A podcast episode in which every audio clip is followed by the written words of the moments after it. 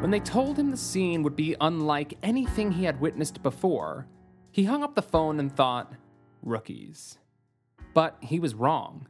Detective Nate Orion walked carefully around a large crater that took up part of the street and some of the sidewalk as well.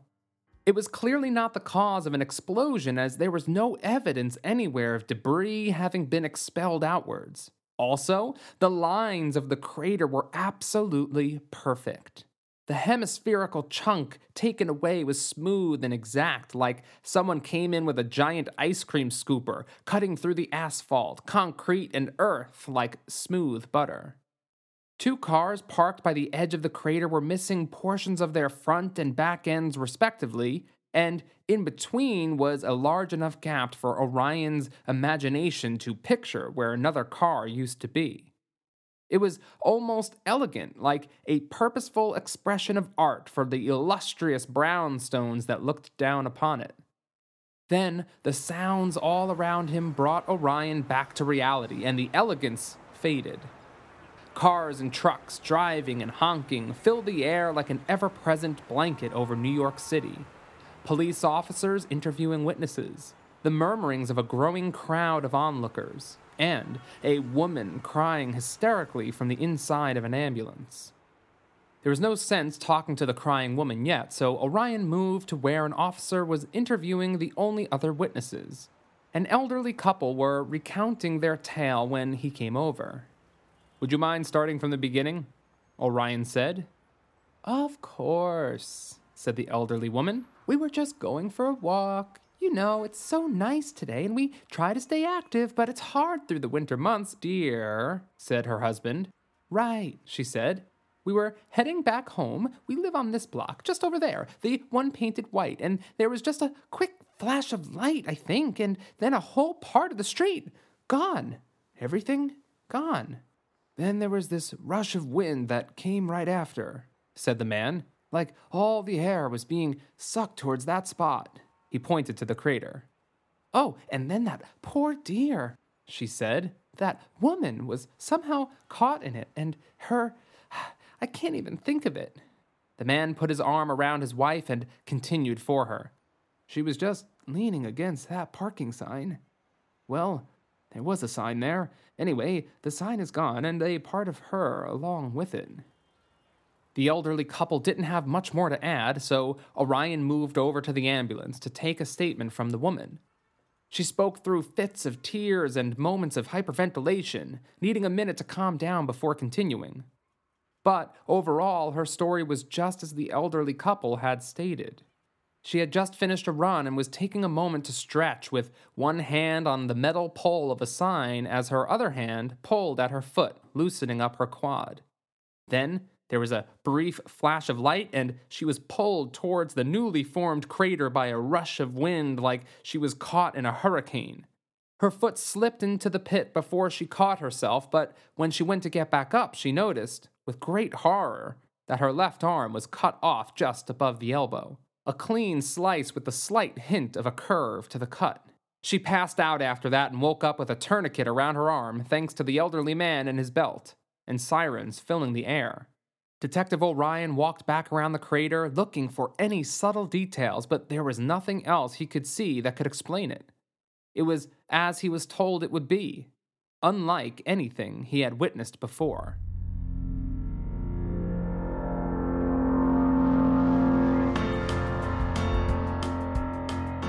Welcome to More Than a Story, where each episode is an original short story and a little more.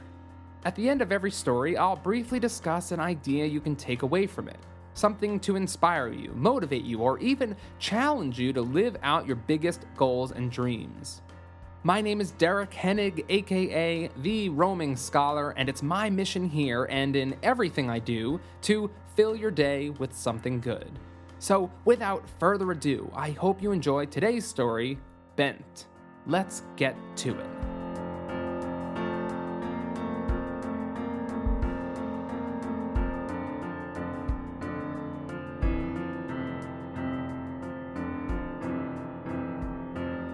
Detective Orion stood outside a lecture hall waiting for the class to be dismissed.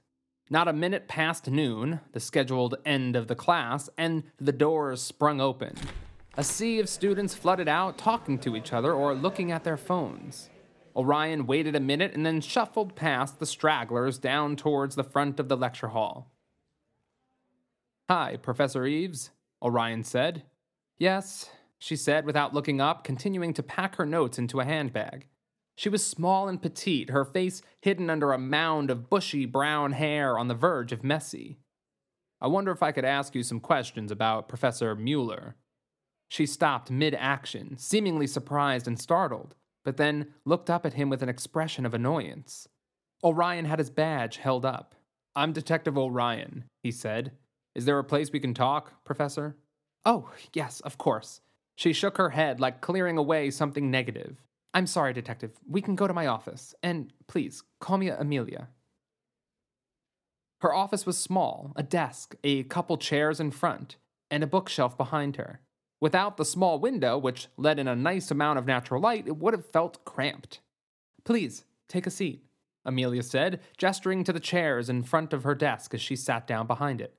I apologize for my initial reaction. Müller's a bit of a sore subject for me. I understand. Orion said, sitting down opposite her. She looked tired, yet her overall demeanor was energetic and her eyes attentive and focused. So, what brings my old professor back to my door, so to speak?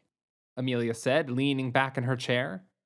I'm investigating an odd occurrence that happened yesterday morning on the Upper East Side. I've been trying to find an explanation for it, spoke with my contacts in the scientific community, and they have no explanation but most kept telling me to look into Professor Müller. That led me to this video lecture. Orion pulled out his phone. The event I'm looking into sort of seems like his ideas put into action. I wonder what you think. Here. Orion turned the phone towards Emilia and started playing the video. Professor Müller stood in the front of a lecture hall, like the one they just left, and he was beginning a lecture. Welcome, everyone, Today, we change what is possible in this world and uproot the very laws of nature we have been told are absolute. I know the lecture very well, Emilia said, not looking too happy. I was there. She pointed to the screen, and sitting in the far corner, viewed on the video just over the professor's shoulder, sat a younger Emilia with her bushy hair looking to her professor with wide eyes. I didn't notice you before, Orion said, leaning in. You look excited. Orion looked up to Emilia with raised eyebrows that hinted at a question. Of course I was excited, Emilia said defensively. He'd been telling me about this lecture for weeks, hinting of its significance, but never sharing any details. You were his TA at the time.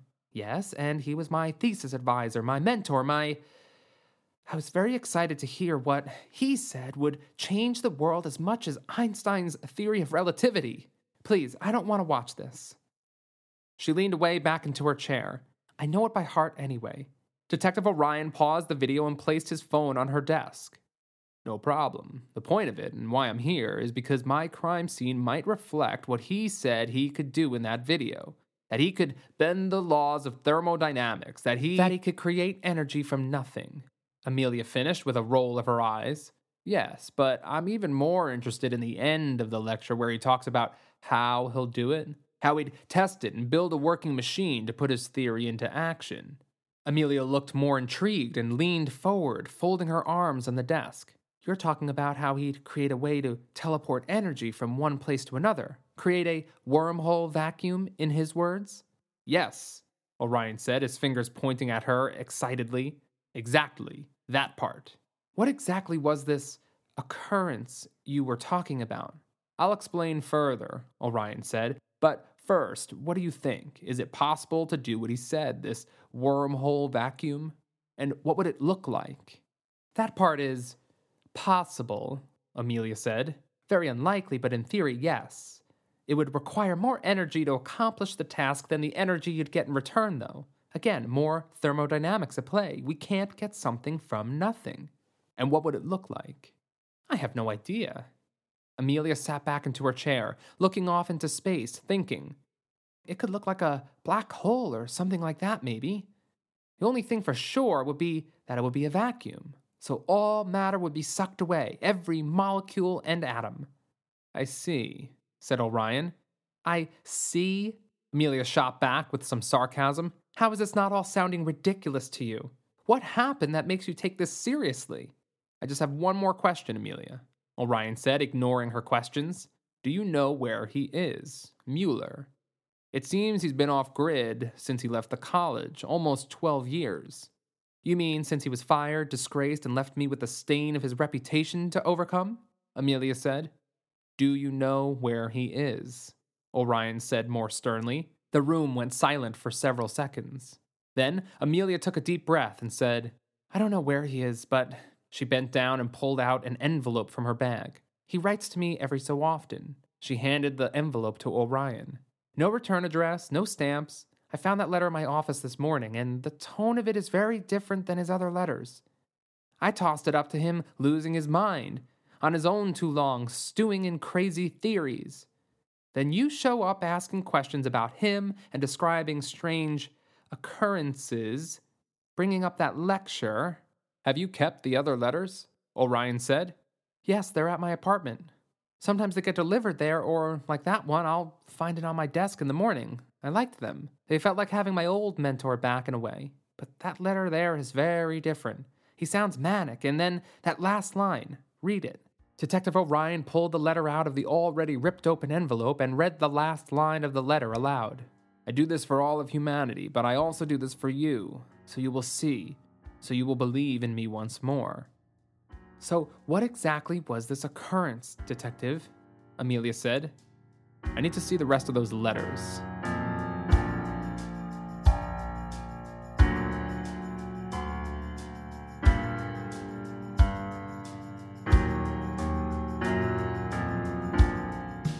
Emilia's apartment was on the other side of Morningside Park from the university, on the first floor of a four story building. Immediately on entering the apartment, there was a small library area to the right, with two built in bookshelves on either side of an old fireplace. Leather armchairs and small end tables mirrored each other by the fireplace, all sitting atop an ornate area rug of faded reds and blues. The only difference in the mirrored image of the room was that the armchair by the window had a neatly folded blanket draped over the top, and a pair of reading glasses rested on the table. They're in here, Emilia said, walking into the cozy room. Orion followed.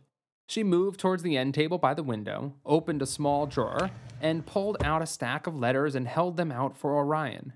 That's all of them. There must be fifty letters here, Orion said. Probably, Emilia said, looking nonplussed. And you've kept them all? I don't know why I keep them, Emilia said, shrugging her shoulders, but Orion could see the emotion she was trying to play off. How did things play out after that lecture? Orion said. Emilia's mouth and body distorted and fidgeted in discomfort. He didn't get the reaction he wanted from the lecture, to say the least. No one seemed to understand or agree, and I was sort of put in the middle of things, I guess. Emilia looked down and played with her fingers while she spoke. The previously confident professor replaced with an uncomfortable kid. You had to choose between your mentor and everyone else. Orion helped. Sort of. It wasn't really a question of science. I didn't agree with his ideas either. I mean, there were parts that made sense in theory, but in the end, there were too many other gaping holes in his ideas couldn't bring myself to tell him that, but in the end, that's the choice I was sort of forced into. He became so adamant after the lecture and really forcing his idea forward, or trying, and the university gave him an ultimatum stop talking about it or leave. He never asked me to back him up, but I'm sure he was hoping I'd support him, but I couldn't. I wanted to for him, but I couldn't for every other reason. He was just. So you feel guilty, like you let him down. Emilia looked up from her hands. I suppose, yes. Maybe that explains why I keep the letters. She pointed to the stack in Orion's hands and she shrugged. I guess I get to believe nothing happened and I'm having a chat with my old mentor. Do you want a cup of tea or coffee? Orion looked at the letters and then up to Emilia. Sure, cup of coffee, please. Take a seat, read away, and I'll be right back. Emilia walked through an open doorway into the kitchen beyond, and Orion sat down in the armchair opposite the window. He didn't want to take her seat, after all. At first glance through the letters, Orion thought they were very affectionate, and it was clear that Müller never blamed Emilia for her decision to not back him up. It was almost as if the event never happened, or just that complete and unconditional love and support a parent gives their child, regardless of mistakes. The letters also seemed to be very general, describing his day to day activities. It was like Emilia was the only person in the world Müller communicated with, even if it was a one way conversation, and just needed to share something, anything, with someone in order to stay sane. He mentioned his further research a bit, books he read and his thoughts on them, and general experiences from his day or his week. Orion thought that maybe he could take some of those details and possibly narrow down a location where Müller was working from. Emilia came back in with two cups of coffee. Orion took his, and Emilia walked over to the window, glancing out to the sunny day. Did you ever try writing back to him? Orion said, and Emilia turned towards him, swallowing a sip of coffee. I thought about it. I thought I could leave a letter inside my mailbox or something for him to find, but the letters always came at random times, so it just seemed silly. Orion nodded and took a sip of coffee. This is some good coffee, he said, taking another sip. Wow, seriously, this is amazing. Emilia laughed sheepishly. You can thank Müller for that. What do you mean? I was his TA for years and he ordered his coffee beans from Austria. Hornig is the brand. No other coffee ever compared, so I order the same stuff still. Kind of sad, right? I save his letters, drink his coffee. It's been 12 years and I can't seem to escape his shadow of influence. Understandable. I might have to start ordering this myself. Detective? Yeah? Are you going to tell me what happened? Orion put the letters on the end table and nodded. Then he explained the event of yesterday morning. He left out no details and watched her intently as he described. Emilia remained standing by the window while she listened. The rush of air that they all described, Emilia said when he was finished. Does that sound like a possible effect? Yes, that happens when a vacuum is created. The air has to rush to fill the space, and it happens rapidly. She snapped her fingers. And then everything disappearing, as you said. It sounds like he did it. He made his wormhole vacuum. Help me out with this thought, Orion said. I thought you said that he would use the vacuum to absorb energy, not concrete or a part of a person. All matter holds a great amount of energy, so it absorbed everything the street, the air, and unfortunately that poor woman's arm. My God. Emilia turned away and stared out the window. If he's done it, it's going to get worse. It's going to happen again. That's what he described in his lecture. Yes, according to him, once he creates the vacuum, he would need to Calibrate it. The question being, how can you open a wormhole to go exactly where you want it to go in space time? It's like triangulating your position based on the stars. He'll do this again, two more times probably, and then he'll try for the end goal to pull energy from the very edge of creation itself. That's why I need to find him, Orion said, standing up himself, walking towards Emilia, before this happens again. I might be able to help, but but what? Orion stepped closer, an urgency in his voice now. I don't want him to get hurt. The quicker we find him, the better chance of that happening, of things ending before they escalate. A woman already lost her arm. The next event could be someone's head. Emilia looked at Orion with a determined look. Okay, I can definitely create something to help us identify when and where another event occurs to start, Maybe I can even trace the energy signature of the wormhole from one end to the other. Almost follow the tunnel back to the source, then you'll have him. What do you need to do this? Orion said.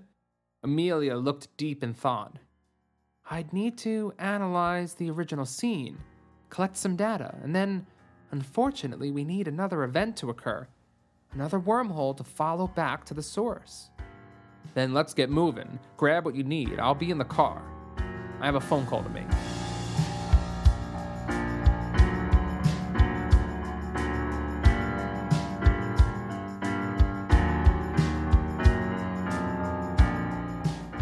They arrived to the crime scene, and Emilia immediately started getting to work.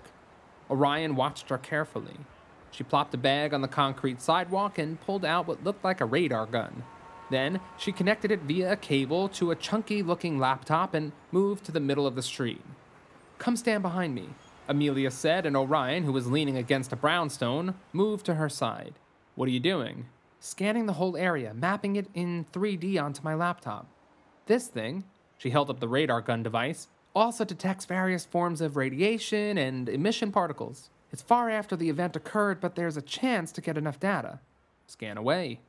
Emilia began turning very slowly in a circle and moving the device up and down to the tops of the buildings and to the bottom of the crater. Orion stepped with her, staying out of the sight of the device.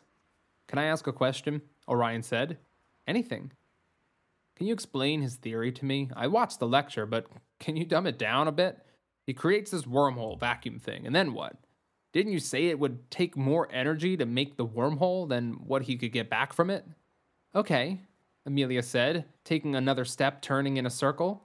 The main question he posed was this Is the universe infinite or is it finite? If it's finite or limited, there must be some kind of edge to it, but that seems ridiculous, right? Most physicists agree the universe is infinite.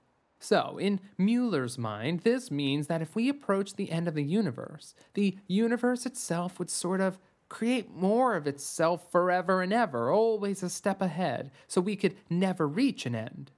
Müller thought he could use this wormhole vacuum to reach this theoretical edge of the universe where he could absorb purely created energy from the universe itself. They were silent the rest of the time after that. It took several more minutes, but when she was done, it felt anticlimactic. That's it? Orion asked as Emilia started packing everything up. Yeah, she said with a shrug. The real work begins now, but I have all the data I need from here. I'll take you back then. Your apartment, the school, I have enough stuff at my apartment to start with. It'll be mostly on the laptop anyway. If I need anything, it's a short walk to the campus. Okay, and just so you're aware, I've assigned officers to keep a watch at your apartment and at the university in case Müller tries to drop another letter to you. They should be in position already. Makes sense. When they arrived back at her apartment, they checked her mailbox just in case, and then Orion went outside to clarify his instructions to the officers stationed out front. Back at the precinct, he took all the letters from Müller and delivered them to forensics. I need whatever you can tell me, Orion instructed. DNA and fingerprints, but also any trace elements that might narrow down a location where they were written. Thanks, Gene. Orion then sat at his computer with a crappy cup of coffee and started searching for the brand Emilia mentioned, Hornig. Not to order it for himself, yet, but to see who else was buying it. He had a suspicion that if Müller was getting these letters delivered without postage, he probably lived somewhere in the city. And, according to Emilia, his obsession with that Austrian coffee brand was unlikely to waver. He put an email out to the company to see if they'd release any data and then switched to Google while he waited for a reply. He found some stores who actually sold it in the city, so there was a chance Müller went there and paid cash. Orion could flash his picture around the shops to see if they recognized him. If he's been off grid for 12 years, he probably wasn't buying overseas directly anyway. He'd want to pay cash. Orion wrote the addresses down in his small pad. He would check them out soon. Last idea to run down was about power itself. He called a contact to look into any possible surges in power usage around the city. If Müller just transported all this energy to himself, he would have to use it somehow, he thought. But nothing panned out there, no surges. Time to buy some coffee, he thought.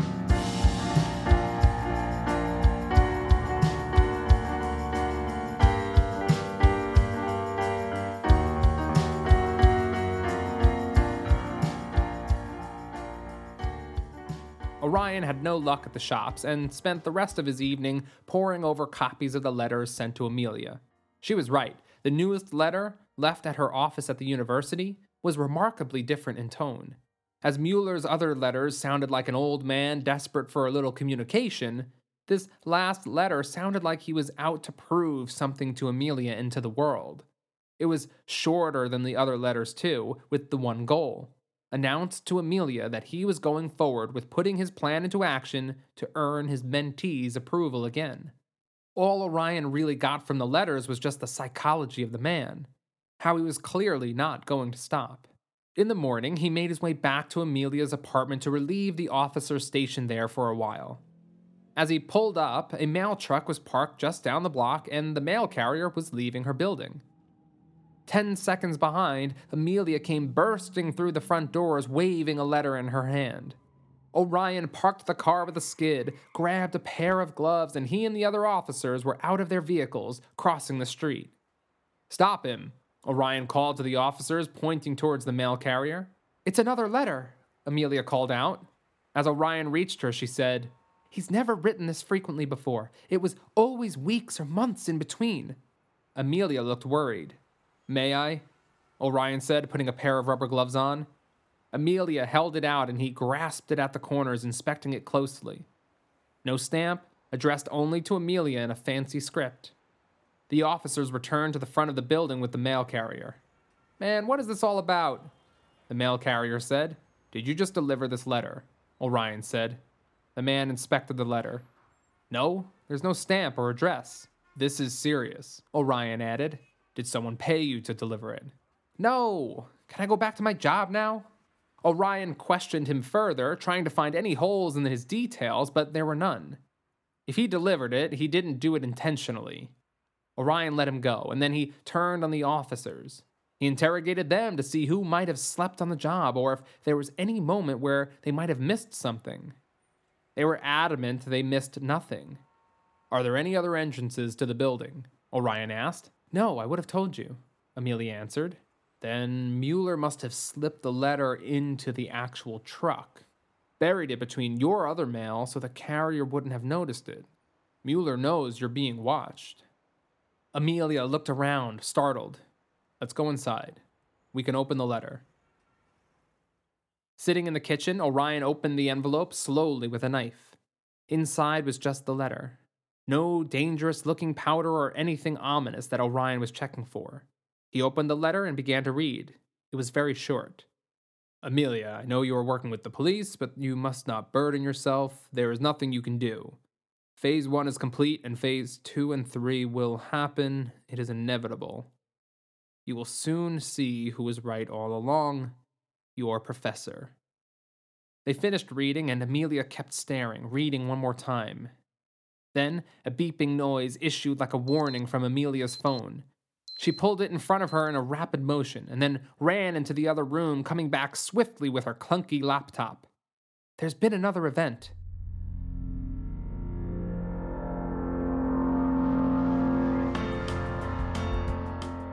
Hey, I just want to take a quick 30 second break to tell you how you can best support myself and this podcast to keep these episodes coming. It's really easy. Share it with everyone you know and berate them until they listen or write a review on your listening app of choice. Finally, visit my website to check out all the ways you can work with me. Plus, to visit my very sweet and growing online store. There are mugs with awesome quotes, posters, music, and so on. Okay, thanks for your support, everyone, and back to the story.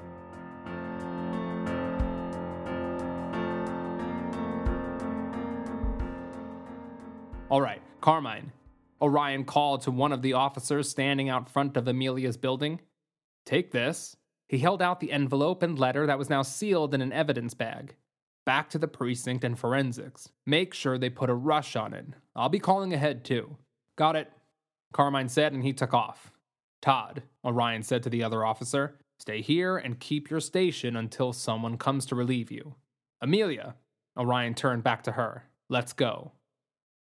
In the car, Emilia had her laptop open, looking at the data, while Orion made the call to forensics and then to his captain at the precinct. This is spiraling, Orion said to his captain. We need to call in the FBI or whoever else if there's any chance they can help. Right. Yeah. We're looking for another event either in.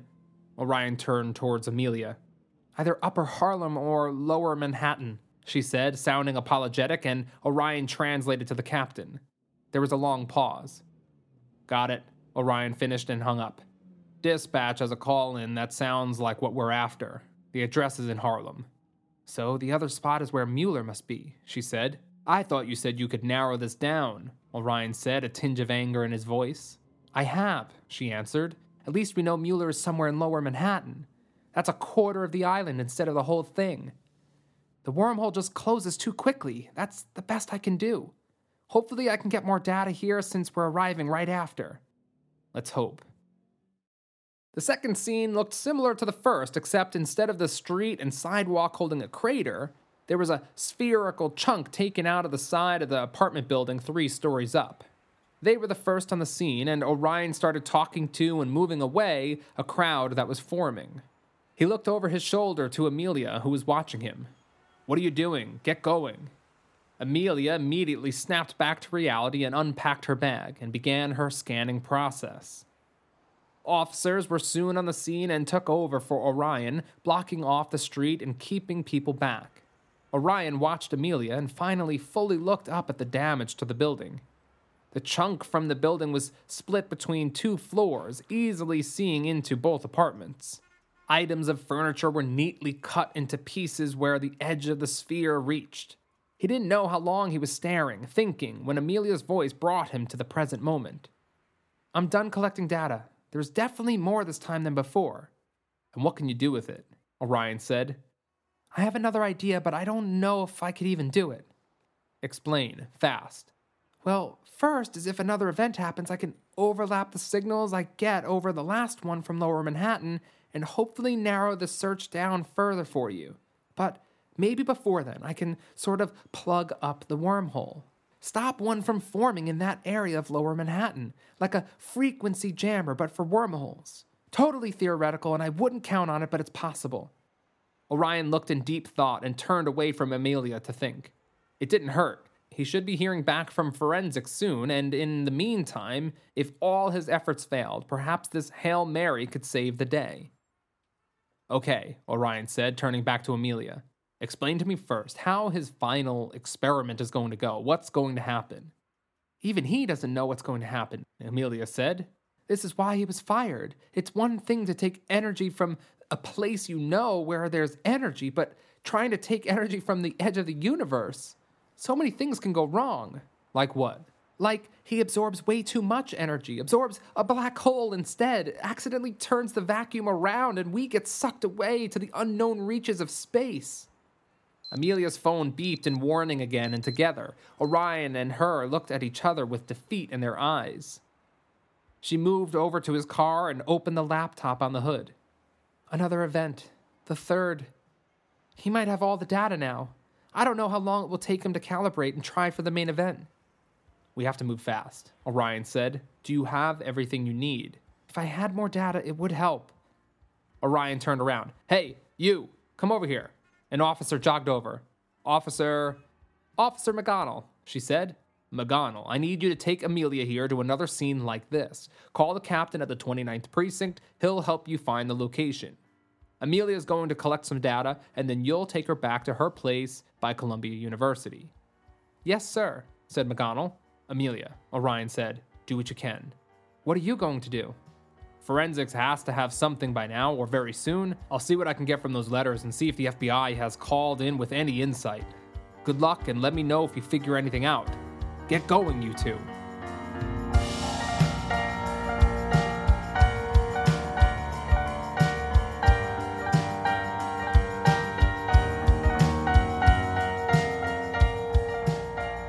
What do you got, Gene? Orion said, desperation in his voice. Some interesting stuff, Gene said, getting up from his stool. Come on. Gene walked over to a table against a far wall where Müller's letters were displayed. All the old letters were stacked together and the two new ones together as well. Okay, Gene said. All these, he pointed to the old ones, have two sets of prints on the letters besides your own. Positive matches for Professor Gregory Müller and Professor Emilia Eaves. Orion nodded and Gene continued.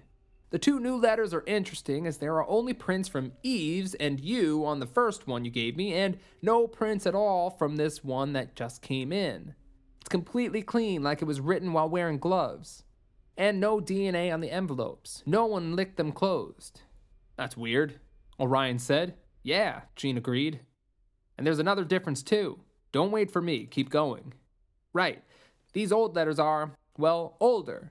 I estimate at least two years old. So the professor goes completely dark for two years before all this. I just give you the facts, Gene said with a shrug. Orion went up and touched base with the captain. He filled him in on what Eaves was up to, and the captain relayed that the FBI were on their way, but that's all they've got so far. Orion sat at his desk feeling defeated and exhausted. He leaned back in his chair and stared at the ceiling, thinking over every detail of the case. Why wear gloves? And be careful not to lick the envelope, but then sign your name, he thought. Jesus, he muttered, sitting bolt upright in his chair, because he never wrote them. He shimmied forward towards his computer and began typing, bringing up the video lecture of Professor Müller. This time, he moved the playhead to the end, but focused on Emilia in the background instead of the professor. When Müller finished, Emilia stood up, clapping, beaming at her professor. She bought every word of it. The old letters to her were affectionate, like she never betrayed him. Because she never did. She wrote the last two letters, he said aloud. That's why she'd want to leave no prints or DNA on it. And the only reason she would have to is if Müller wasn't alive anymore. It made sense, but his head spun from the idea. No one was sneaking letters into her mail. Emilia delivered them to herself. It also explained the difference in tone of the letters because they were written by different people. Orion shot up and started shouting orders around. He picked up the phone to call dispatch, who patched him through to Officer McGonnell. I just dropped her off at the apartment like you said, Detective. Go back and wait there. I'm bringing back up. As Orion drove, more pieces began to fit together. Details he missed that now clicked into place. The reading glasses and blanket on the armchair by the window. They weren't Emilia's glasses or her blanket, it was Müller's chair. Orion remembered how she never sat down in that seat. Because I was sitting in hers, he thought. A coffee. His mind raced on. It was there because Müller also lived there. That's how he stayed off the grid at least for some of the time. Orion punched the steering wheel out of frustration. He wasn't sure if it all made sense yet, but he knew for sure that Emilia Eaves was running the show now, and Müller was most likely dead. Orion had let Emilia into the crime scenes, and she was collecting all the data she needed. He was helping her with the whole thing. Orion punched the steering wheel again, and he hoped he wasn't too late.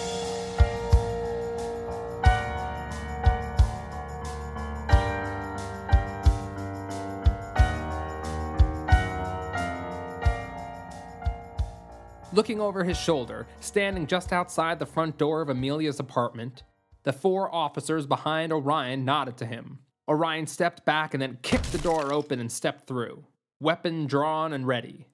He stepped right to clear the sitting room, his eyes catching the pair of glasses on the end table, causing his eyes to narrow in anger. Another officer stepped in right after him, and then the two of them stepped through to the kitchen.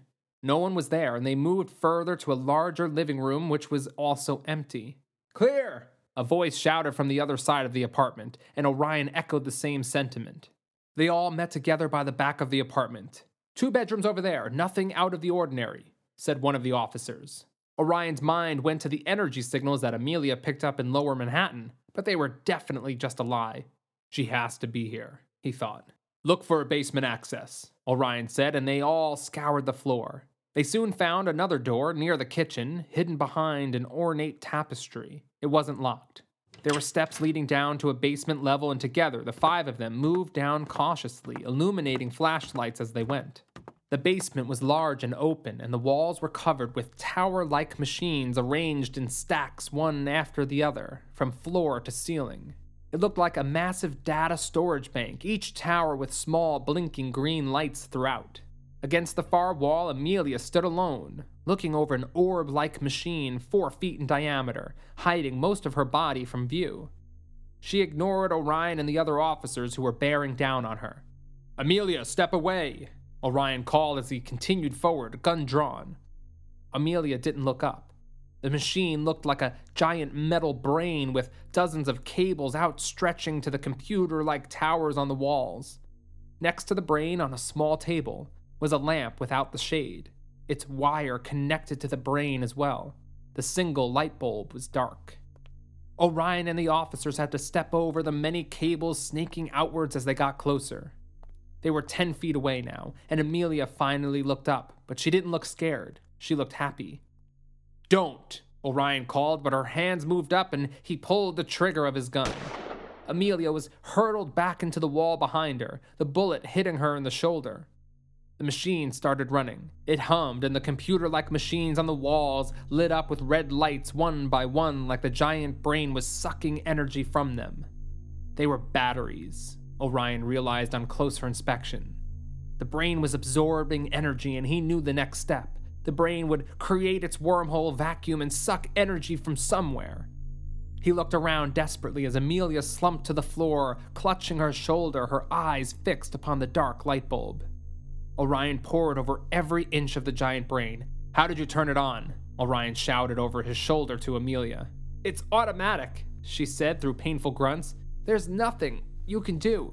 Orion turned back to her and knelt before her. What's going to happen? It will be over in a moment, she said, excitement in her eyes. All the energy in the batteries will be absorbed. It will create the vacuum and absorb the energy from the edge of creation itself.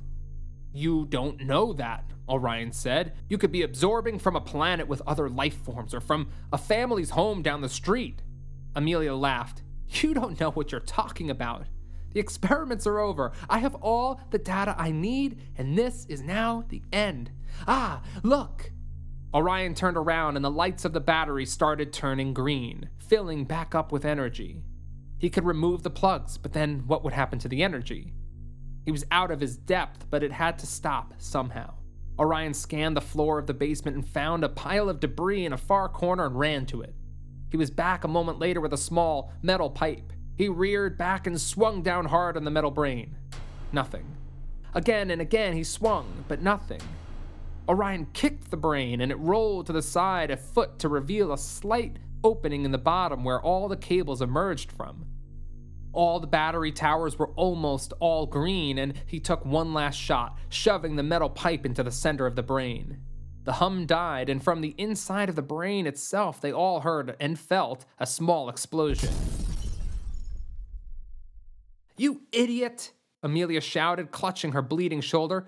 If I didn't choose to create just a small amount of energy, you could have killed us all. I could have, Orion said angrily. How many people have you killed with this machine? Only one, Emilia said, looking slightly upset about this. The last location, a man was practically cut in half, but it doesn't matter in the end. You're crazy, as my mentor would respond. Crazy is just a perspective of those without imagination. Orion shook his head. What happened to Müller? He died, Emilia said, looking sad and triumphant at the same time. Two years ago. I had to bury him under a false name, but he won't be forgotten now that I finished his work. How long has he been living with you? Orion needed to understand everything now. Since the university and the whole scientific community, for that matter, turned their backs on him, Orion thought for a moment. Then, why was he writing you letters if he was living with you the whole time? Emilia smirked like a cunning thief, and then her face turned angry. He was stuck in my apartment like some criminal. He was bored, and he would write them to me and hide them. A smile appeared on her face.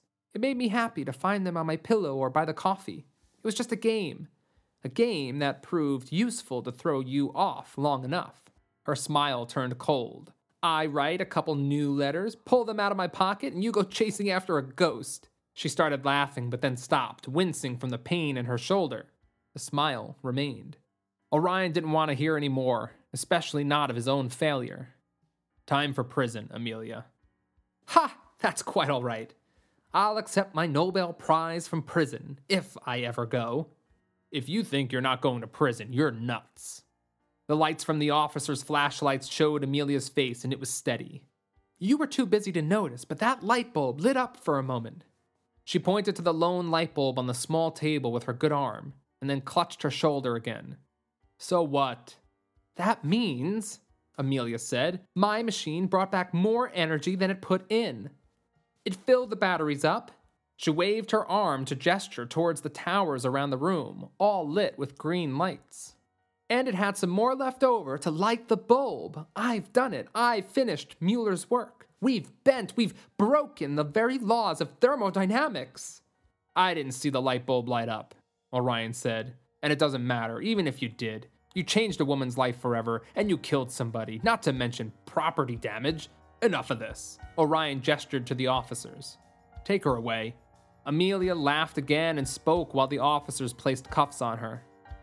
Do you really think the FBI or some other government agency isn't going to come to collect what I've done?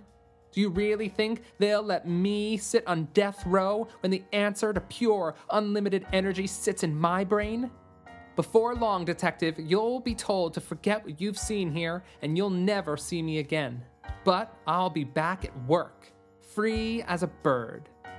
Orion didn't know what to say except the light bulb didn't light up. Emilia laughed again as the officer started walking her towards the stairs of the basement.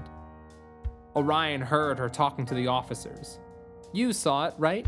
Emilia said. It was just a flicker, but you saw it, right? I saw it. I know I saw it. I know it. I know it.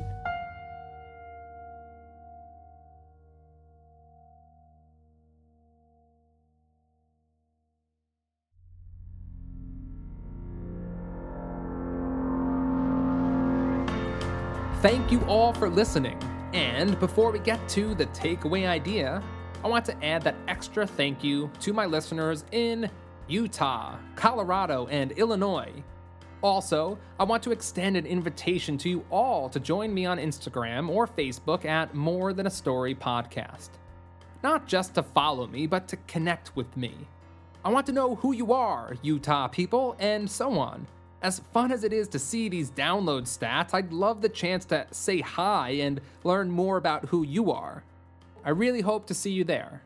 Now, in today's story, Bent, there are definitely a lot of connections to the last episode, Transference. For transference, the science of it was strict. The laws of nature of thermodynamics had to be obeyed. So, that of course led me to think about what if we bent those laws, and a new story arises. So, for the takeaway idea today, I also want to continue off of the last episode a little and share another story about that choice I made. To remind you, I decided in January to take a month off from the podcast to work on my novel with a little more gusto. In the end, though, I realized I have a lot more to do with that novel to get it right, and also, I never want to put this podcast on hold again. I've done it twice now, and both times it resulted in the same experience. It sucked. Not that I'm not enjoying working on my novel, and I will, of course, continue to do so, but not at the expense of this podcast. My decision, crazy or not, was that this project is more important to me than all the others. Now, let me tell you a little story about what happened right after I made that choice to never waver on this podcast again. After I made my decision, I, of course, started working on the next episode immediately. On a Tuesday or Wednesday, about a week later, I record the episode. That night, my wife comes to me with the idea of going out for dinner. Nothing fancy, just to go out. It was a beautiful night, warm, clear skies. We've been trying to commit to not going out as much, so deciding to do so took a little debating. But in the end, Victoria literally said, It feels right. Okay, I said. Let's do it. Our destination is a place called Zoe's Kitchen in Birkdale Village, a great area to walk around outside with shops and restaurants. Zoe's is definitely on the healthier side, which is our aim. We park, walk across the street, but before we get to the front doors, we both stop. The scent is in the air, coming from somewhere around the corner, irresistible. Burgers. We look at each other, and we know what's about to happen. Sorry, Zoe's. We'll see you next time. There's a new burger place that's been open for a while, and that's where our noses take us. Someone leaves as we're staring at the menu outside, and he calls back. It's the best. Good enough for us. Not that we really need a push. The guy behind the register, Dominic, is friendly and upbeat. He helps us make our minds up and order. I get a double burger because that's the only way to live. Are you hungry yet? I'm practically drooling writing this. Now, getting to the point of the story. We end up talking to Dominic a little more. Hard not to. He's really outgoing and I'm curious. I want to know his story a bit. The conversation eventually gets around to this podcast or that I write a podcast. I love podcasts, Dominic says, and he immediately pulls out his phone. What's yours called? More than a story, I say.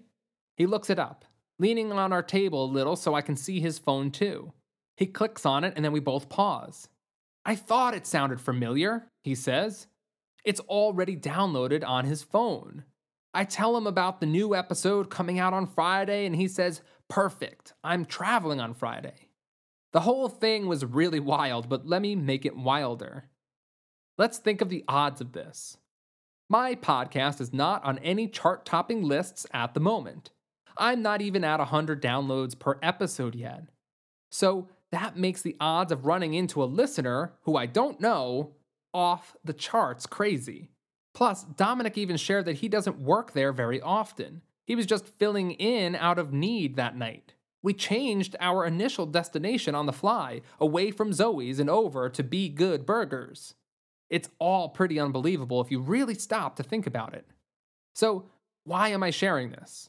Well, first off, it's just pretty damn cool, and I wanted to do an extra shout out to Dominic. It was so awesome meeting you, man. Second is that I believe events like that are no coincidence. To me, it's a clear message from the universe telling me, yes, Derek, you got it right. And so I won't put this podcast on hold again. Now, maybe you don't believe in messages from the universe, and that's totally fine. Maybe I'm crazy. Maybe I'm thinking something is there that isn't. Like a flicker of a light bulb that may have never happened. Or did it? In the end, it's up to you. Thank you again for listening to More Than a Story. I hope I see you all on Instagram or Facebook, and also, something new, on my website, link in the description of the episode, you can now all vote on the next stories I'll write. You can vote every week as well. I'll add new ideas as I get them, and feel free to send me your ideas if you have some too. See you all in a couple weeks.